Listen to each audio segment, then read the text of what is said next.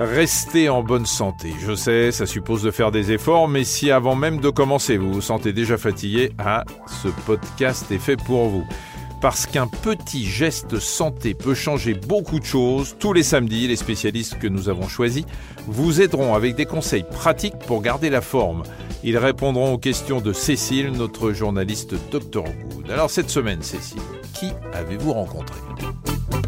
Eh bien, cette semaine, Michel, j'ai rencontré Béatrice Grumler. Elle est coach familiale et formatrice en discipline positive. Elle accompagne les parents débordés par leurs petits, mais aussi par leurs ados. Et quand elle les rencontre, c'est souvent la crise, la communication ne passe plus. Alors autant vous dire, encourager son ado paraît tout simplement mission impossible. Pourtant, Béatrice Grumler va vous donner des trucs pour tout d'abord changer votre regard sur vos enfants, et puis pour les encourager, plutôt que de les complimenter. Vous verrez, ça fait toute la différence. C'est quand même très étonnant de voir comment, alors nous les adultes, et même la société d'une manière générale, de voir à quel point on a quand même tendance à dénigrer les adolescents. Quand on pense à des adolescents, les premiers qualificatifs qui viennent à l'esprit, c'est quoi? C'est euh, paresseux, calculateur, euh, inculte, désordonné, insolent. Et finalement, ce qu'il faut bien se dire, c'est que nos ados se conformeront exactement au regard que nous portons sur eux. Donc si on veut à un moment donné que le comportement de nos ados change et évolue, il faut d'abord travailler à ce que notre regard sur eux change et évolue. C'est vraiment un jeu de miroir. C'est vrai, on a tendance à ne pas repérer les bonnes choses. Et pourtant, c'est quelque chose qu'il faut vraiment essayer de s'attacher à faire et même de manière quotidienne.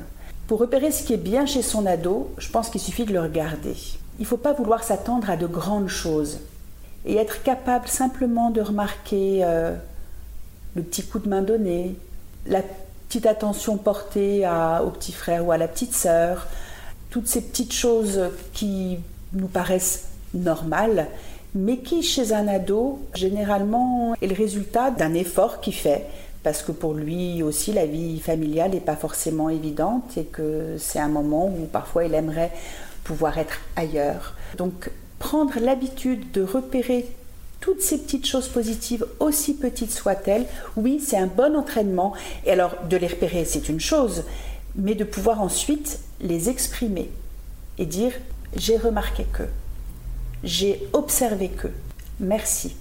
Et ça aussi, on a tendance à oublier de remercier nos ados pour ce qu'ils font. On a tendance à dire qu'on fait beaucoup pour eux et qu'ils font pas grand-chose de leur côté. Mais prendre l'habitude de leur exprimer notre gratitude pour ces petits gestes, ces petites attentions, aussi petites soient-elles, c'est très important. Quand on est en colère, on est en mesure ni d'encourager, ni de complimenter, ni de résoudre quoi que ce soit. La priorité absolue, c'est d'abord de faire baisser la pression. On s'extrait momentanément du conflit. Donc il y a vraiment toute une phase où on a besoin de réconfort et de soutien et d'encouragement pour ensuite pouvoir retourner un petit peu, euh, j'allais dire au combat, mais en tout cas au contact. Voilà. Et c'est là qu'on a besoin aussi de notre entourage, on a besoin aussi de pouvoir parler à, nos amis, à d'autres parents, à notre famille, à des gens qui vont pouvoir aussi porter un regard sur nos ados eh ben, un peu différent. Et entendre ces personnes-là nous parler d'eux, entendre la perception qu'ils ont de nos ados à ce moment-là, ça va pouvoir nous aider, nous, à réajuster notre regard aussi. Ce qui est très difficile avec un enfant qui a de mauvais résultats scolaires, c'est de le complimenter. Parce que le compliment, forcément, il s'appuie sur le résultat. Quand le résultat est mauvais, bah, le compliment, forcément, euh, n'a pas lieu d'être. En revanche, l'encouragement est extrêmement puissant. Parce que l'encouragement, il ne s'appuie pas sur le résultat à tout prix. L'encouragement, il va s'appuyer en fait sur ce qui évolue. Il s'appuie sur la progression et sur l'effort entrepris pour arriver à cette progression. Donc, même si la progression est faible, on peut toujours s'appuyer là-dessus. Et ça, c'est hyper important parce que du coup, l'ado comprend qu'il n'est pas forcément bloqué dans une espèce de spirale euh, d'échec euh, de laquelle il n'arrive pas à sortir. Comme le compliment renvoie à notre appréciation personnelle de parents, ça peut être pris soit comme un jugement, soit comme une pression qu'on exerce sur eux, Parce que dire par exemple à un ado, je suis fier de toi, continue comme ça, bah, ça peut être un peu contre-productif à ce moment-là. C'est vrai que les ados, ils ont tendance à vouloir plutôt se départir du regard de leurs parents.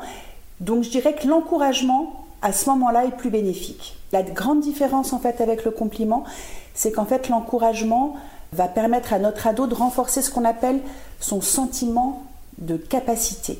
C'est-à-dire que en recevant le compliment, ça le nourrit en profondeur, il va se sentir capable, capable de faire, d'agir, d'affronter, de décider par lui-même. Et hum, tout ça, ça fait grandir. Bon, j'entends d'ici les sceptiques qui se disent qu'ils vont avoir du mal à sortir ces petits mots positifs de leur bouche. Eh bien, rassurez-vous, comme me l'a confié Béatrice Wemler, avec les ados, on a tendance à trop parler et en fait parfois à tomber dans le sermon. Un regard, un geste, c'est aussi un encouragement très puissant. Ça c'est faisable, non? Allez, bon week-end à tous.